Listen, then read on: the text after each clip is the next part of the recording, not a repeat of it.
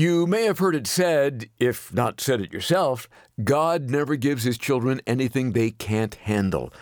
Pastor Ed corrects that line of thinking. Our whole lives are filled with things that we cannot handle. Our whole life. But what God is saying is, in life, as you face things that you can't handle, you trust the God that can handle them. And he will always give you a way of escape. Amen. He will always give you. He will always give me a way of escape so that I don't sin against him and make things worse. This is amazing grace. This is unfailing love. That you would take my place. That you would bear my cross. You laid down your life. That I would be set free. Oh, Jesus, I sing for all that you've done for me. It's time once again for Abounding Grace. Glad you could join us as we get right back into John's Gospel. We may fail to recognize it, but God very often is preparing us for what's ahead. We'll see this in the life of the disciples, shortly before Jesus would be leaving them and hung on a Roman cross. No doubt this was a confusing and painful time for them. Perhaps the same could be said of where you're at today. Let's lean in and be encouraged in the Word. We're in John chapter 16. Jesus is trying to prepare his disciples for that fateful day, and they're having a hard time with it. Hearing Jesus talk about it for them is a trial in and of itself. They're emotional. In a moment, we'll see how confused they are. And Jesus is wanting to help them see that no matter what they see or feel, God is accomplishing his will. And it's important for us to remember this. It's important for us to cling to this because there are just going to be times in our lives that are hard and difficult and unfair. Times when I'm not happy. Times when joy is elusive. Times when family cannot help as much as we would want them to. When friends won't help. Or even worse, when the revelation of people that you thought were friends actually aren't friends at all and might even be the source of the pain that you're feeling. Times where freedoms are taken away. Times when our focus is lost, where we're unable to see the silver lining in the clouds, where we're unable to conceive what could possibly happen. How could the crucifixion of Jesus possibly be any good? How can losing my best friend have any benefit in my life? And yet Jesus is teaching them no matter what comes our way, we have the friend of all friends, Jesus Christ. We have faith in a faithful Creator. And even though it would be so much easier if God would just take away and eliminate trials altogether, don't you want that? Wouldn't that be just so much better? Wouldn't it be so much better if we wouldn't have to suffer? I mean, just take the devil and banish him now. Just deal with the rottenness of our own flesh and our own ungodly tendencies. Just take this situation out of our lives. Just give us our new bodies, Lord, now. And deliver us from this body of death and disease. But that is not the way of God. But instead, nothing is lost. Suffering is not for nothing. Suffering is not for nothing. See, for the disciples here, little would they know. We have the benefit of reading the Bible backwards. They don't have that benefit. They're living life frontwards, just like you and I are right now. There's not a finished volume on your life and mine. So we're living life just like they are living life. Except for their lives, we have the finished volume. And so when we look back on it, it might take the edge and cut the edge off in our hearts a little bit because we might in the back of our minds just say, it's going to be okay, guys. It's going to be okay, guys. It's going to be okay, guys. They don't see that. The crucifixion will be the absolute worst day of their life up to that point. It will be overwhelmingly destructive to their faith and to their hope and to their joy and to their happiness and in their minds to their future.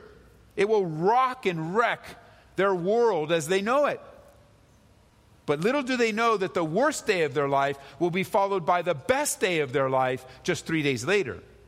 And the best day of their life will enable them and empower them that just a few days later they will be endued with power from on high by the Holy Spirit. And that in the power of the Holy Spirit, this little renegade group of people will be used in such a way that you will be saved some 2,000 years later. That the impact of their lives will last on into eternity and fill heaven with souls and families and change. How would they possibly know that? And how could you possibly know what God has in store for you? It's so great and it's so grand if now for a little while you've been grieved by various trials. If you want to hang on, you can hang on. In the power of God, you can make it. That's an encouragement to you. The warning is if you don't want to make it, you won't make it. If you decide to throw in the towel, then you'll throw in the towel. And that's just not God's heart for you.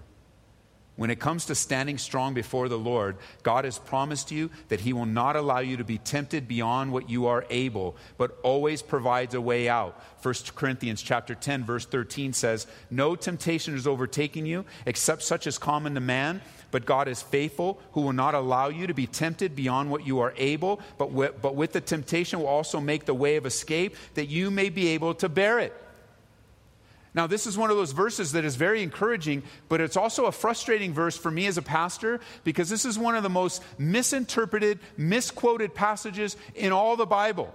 And I just want to, mostly because there is a lack of understanding of this verse, but today I'm going to tell you what it really means, and I'm going to ask you not to use it the way that most people use it anymore. Not to post pictures on Instagram that way, not to put it on Facebook, not to put it on Twitter. Don't even write it in a little handmade card you're sending to encourage someone. Because most people take this verse and they say this, God will never give you anything that you can't handle. False. Our whole lives are filled with things that we cannot handle our whole life.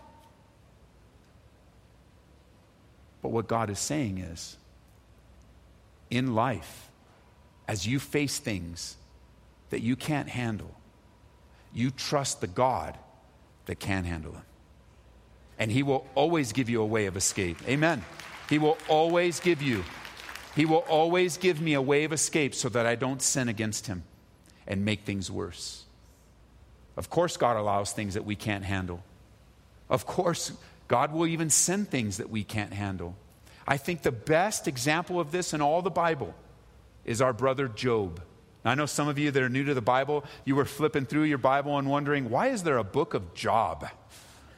His name is Job, and he's our brother.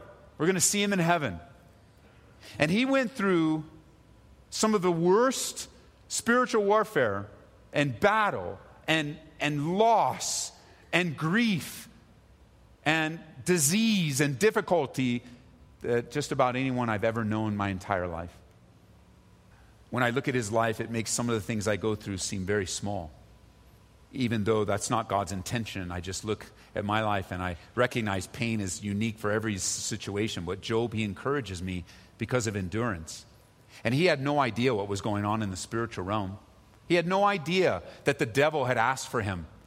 He had no idea that there was some kind of agreement in heaven that what he was doing, what he was going through would lead to something greater and grander. He had no idea. He was just in the middle of it. He didn't know that God set limits and boundaries around him to protect him. That as bad as it was, it could have gotten worse, but God protected him. God limited him. And Job, although he didn't see in the spiritual realm, he knew that God was on his side and that he could trust in Him. Even when his wife lost heart, Job, it says in Job 1 verse 22, in all of this, Job did not sin or charge God with wrong. And there is definitely value in our trials. They will either break our backs or bend our knees, but God uses them in our lives. With that in mind, let's look at a few things now in John 16 as we head out that I believe God will use to encourage us in the midst of their discipleship as the Lord disciples us. Notice verse 16, John 16, 16. A little while and you will not see me. Again, a little while and you will see me, because I go to the Father. Then some of his disciples said among themselves, what is this that he says to us? A little while and you will not see me. And again, a little while and you will see me. And because I go to my Father. And they said, verse 18, therefore, what is this that he says a little while? We do not know what he's saying. Now Jesus knew that they desired to ask him, and he said to them, are you inquiring among yourselves about what I said? A little while and you will not see me, and again a little while and you will see me. Most assuredly, I say to you that you will weep and lament, but the world will rejoice, and you will be sorrowful, but your sorrow will be turned into joy. Now, I have to say at the outset, I'm very happy these verses are here in the Bible, that they're in the Bible that you're looking at in your lap and in your hands, because it tells us something, that even great men of God, close to Jesus for 3.5 years, men that will be used to plant churches and grow churches, and the gospel will be spread around the world in their lives within 100 years, and millions of people will get saved. I'm grateful that God will use men like this, because even great men of God are ignorant of the truth and struggle to understand what Jesus is saying to them in the moment. And I just believe there are some among us today that have an unrealistic view of the people that God uses, that you have to be somehow perfect, that you have to know everything about the Bible, that you have to say things the right way, that you can never hurt, never cry, never go through anything. And then once, if you ever get there where you're the perfect person, then maybe God will use you. That's not true. God, he wants to use you in his kingdom right now. He receives you. He loves you so much that he receives you as you are. And he loves you so much that he's not going to leave you there. He's going to change you and equip you and use you and your life circumstances to make a difference for the kingdom of God. Don't misunderstand me. I'm certainly not suggesting that you can just keep living a sinful life and call yourself a Christian. Not at all.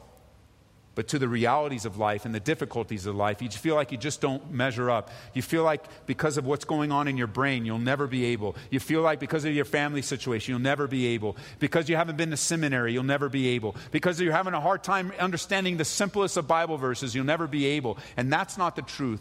You have these guys right here, 3.5 years with Jesus, and they're still there. He's explained it to them multiple times, and they still don't get it. And what does Jesus do? He has compassion on them. He says in verse 20, he begins to speak to their confusion, and he doesn't say, I can't believe you guys are still confused. What am I to do with you? He says, most assuredly, I'm telling you, you guys are going to weep and lament. It's going to be really hard, but the world's going to be happy. And don't be surprised by that. Everybody's going to be happy when I die, but you guys are going to be super sad. And you'll be sorrowful, but your sorrow will be turned into joy. A woman, when she is in labor, has sorrow because her hour has come. But as soon as she's given birth to the child, she no longer remembers the anguish for joy that a human being has been born into the world. Therefore, you now have sorrow, but I'll see you again. Mark that. Right now, you're sad, but I'll see you again. You're going to see me again. Jesus says that to us. I am coming back, and you might be sorrowful right now, but we're going to see each other again, man. You're going to be in my presence where joy is fulfilled. Man, and your joy, no one, it says in verse 22, no one will take from you. Huh. It's going to be hard. It's going to be difficult. You're going to weep and lament. It's going to be shocking. It's going to be stumbling. I mean, he says right now, you're sad right now. You're confused. You're sad. He spoke in chapter 14 about not letting their hearts be troubled. He speaks in chapter 16 that they don't be stumbled. You can jot it down in Luke chapter 24. We get a little glimpse of how the disciples were feeling after the fact. Not these in particular, but two men on the road to Emmaus. It says they were hopeless. It says that they were sad and sorrowful. that they had given up. They're on their way back from Jerusalem. It's been the third day. And even though everyone's reporting that the tomb is empty, they don't receive that, and that Jesus is arisen from the dead. And they're on their way back, kicking cans, upset, sad, confused, ready to quit. And then Jesus shows up and ministers to their heart. That's probably the greatest gift that God gives us in trials, is it opens up our hard hearts, cracks open our hearts, and what do we get in return? The very presence of Jesus Christ, which is what our heart wants all along. That's your heart and mine. To have the reality of His presence in our lives in a real and tangible way. He says, you guys are going to be sad, you're going to lament, it's going to be the worst, but you're going to see me again. You're going to see me again.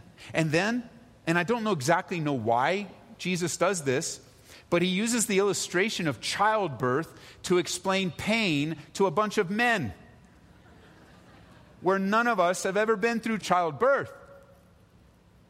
And yet, so many of you ladies, you can relate to this illustration in a very real way. And He uses it to describe pain. He says, look, it's just like a mom. When she's in labor and going through the labor of birth and the intensity of pain like she's never felt before, crying out, screaming at the top of her lungs through each of the contractions, awaiting the delivery of the baby, that as soon as the baby is born, even whatever residual pain is there is a brief memory when they place that baby on your chest for the very first time. The one that was just in your womb, kicking and pushing and wondering, when will she ever come out? And going through the process. Now, I've never myself given birth to a baby, but I was at all three of my kids' births. Even when we were teenage parents, I was there for Eddie. I was there for Josh. I was there for Katie. And I watched some of them. I don't remember which one. It had to be Josh or Katie. Marie was so in pain, she said, "Get that camera out of my face." It was hard. It was difficult. But as soon as the baby was born, hey man, the thoughts of pain were a distant memory. And I also learned that right after delivery is not a good time to ask, do you want to have another baby? Timing is everything, guys. Just a little hint to those of you that are planning a future family. But here's what Jesus is saying, that the joy that comes out of the pain transforms us. It doesn't take away the pain, because it won't be too long after the medications and everything wear down that there's residual pain. And in some cases, unfortunately, but it's true that it could be that very baby that was born that might bring you more pain in the future through their desires and their decisions. And we pray for them, those prodigal kiddos, those that have turned from the Lord. Their current pain will be replaced with a future joy through the process. Just like a baby being born, the Lord does not take away that which causes the pain and replace it with something else. No, the baby is laid right there next to the mama or on the mama. It's not a substitution, it's a transformation. Just like with Joseph, when he looks at his brothers, the beginning cause of his whole life of grief. Another brother that went through amazing, difficult times, whether he was betrayed by his own flesh and blood because of the favoritism of his dad, sold to slave traders, and they went back and lied to their dad, or the time he was accused of rape, when he was a righteous man and did nothing, such a lie of accusation. And it was believed, so he was thrown into prison. And then he made a couple friends in prison and had hope when one was getting out. Go tell Pharaoh about me, but he was forgotten and neglected. And he would find his way over the years, finding favor with God to place him as second in command over Egypt. And as his brothers come looking for food, and as it all comes down, and God has turned everything bad around for good, he looks at his brothers and he says, "But as for you, you meant evil against me, but God meant it for good, in order to bring it about as it is this day, to save many people alive." It's transformation. Joseph was changed by his trials. changed to be a man of love and forgiveness. One more thing before we go. Verse 23. And in that day, you will ask me nothing. Most assuredly, I say to you, whatever you ask the Father in my name, he will give you. Until now, you've asked nothing in my name. Ask, and you will receive, that your joy may be full. Jesus tells them that their prayer life will explode because of the sorrow and the pains and the difficulties. They're going to have a new relationship, asking the Father and interceding and pressing in, as Jesus taught us earlier, to seek and to knock and to ask. Keep seeking, keep knocking, keep asking. Where Jesus would say in Luke 18, men ought always to pray and not lose heart. And even if you do lose heart, keep praying. It's something, church family, that we've seen recently in our own congregation. A conviction upon my heart and many others that we have been prayerless. And since June, as a leadership team and as a fellowship family, we've been setting our hearts toward prayer, toward increasing prayer, toward corporate prayer, toward personal prayer. We've been asking God to open up our hearts to pray more. And it seems as if, as we have opened our hearts toward God, toward prayer, so have the difficulties, and so have the hardships, and so has the spiritual warfare. We've been met with resistance. It's almost as if the devil is saying, I don't want you to pray, and so I'm going to limit your prayers because your prayers limit me, and I'll have none of that. But listen, the resistance that I've received in prayer has only emboldened me to pray more, to seek heaven and God's will on earth as it's done in heaven. We need to be prayerful. I invite you to invest your time to our prayer meetings. I invite you, I compel you, I beg you. Some of you need to heed this warning and this invitation. We've got to be praying, church. We gather together on Wednesday nights as a part of our gathering. We pray together. We intercede together. We pray for our family, we pray for our kids, we pray for the needs that a pastor or a leader have put up on the screens for us. We pray, we're learning to pray together, we're learning to pray with each other, we're learning to pray for each other. And I have to say, it's been a battle just to pray. It's been a battle just to gather to pray. It's been sometimes very discouraging to see so few take the mantle of prayer.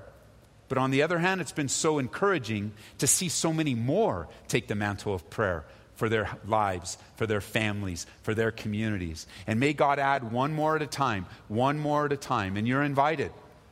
We don't just come together for song on Wednesdays, and we don't just come together for food on Wednesdays. We don't just come together for Bible teaching. We come together for prayer, because God's house needs to be a house of prayer, according to Jesus himself. And so he says, part of your life, part of what would be added to your life is your prayer life will be, well, it'll be transformed as you pray to the Father through the Son in the power of the Holy Spirit. And so it's a good thing to learn how to align our hearts and wills with his. It's a good thing for us to learn of him, to learn about him, to live in him. And that's really the heart of Jesus in this section. As we see, we'll close up. He's not done talking about trials, because in verse 33, for our study next time in John 16, Jesus says, these things I've spoken to you, that in me you'll have peace, but in the world you'll have tribulation, but be of good cheer. I've overcome the world. And that is the overcoming message that we will see in our next Bible study.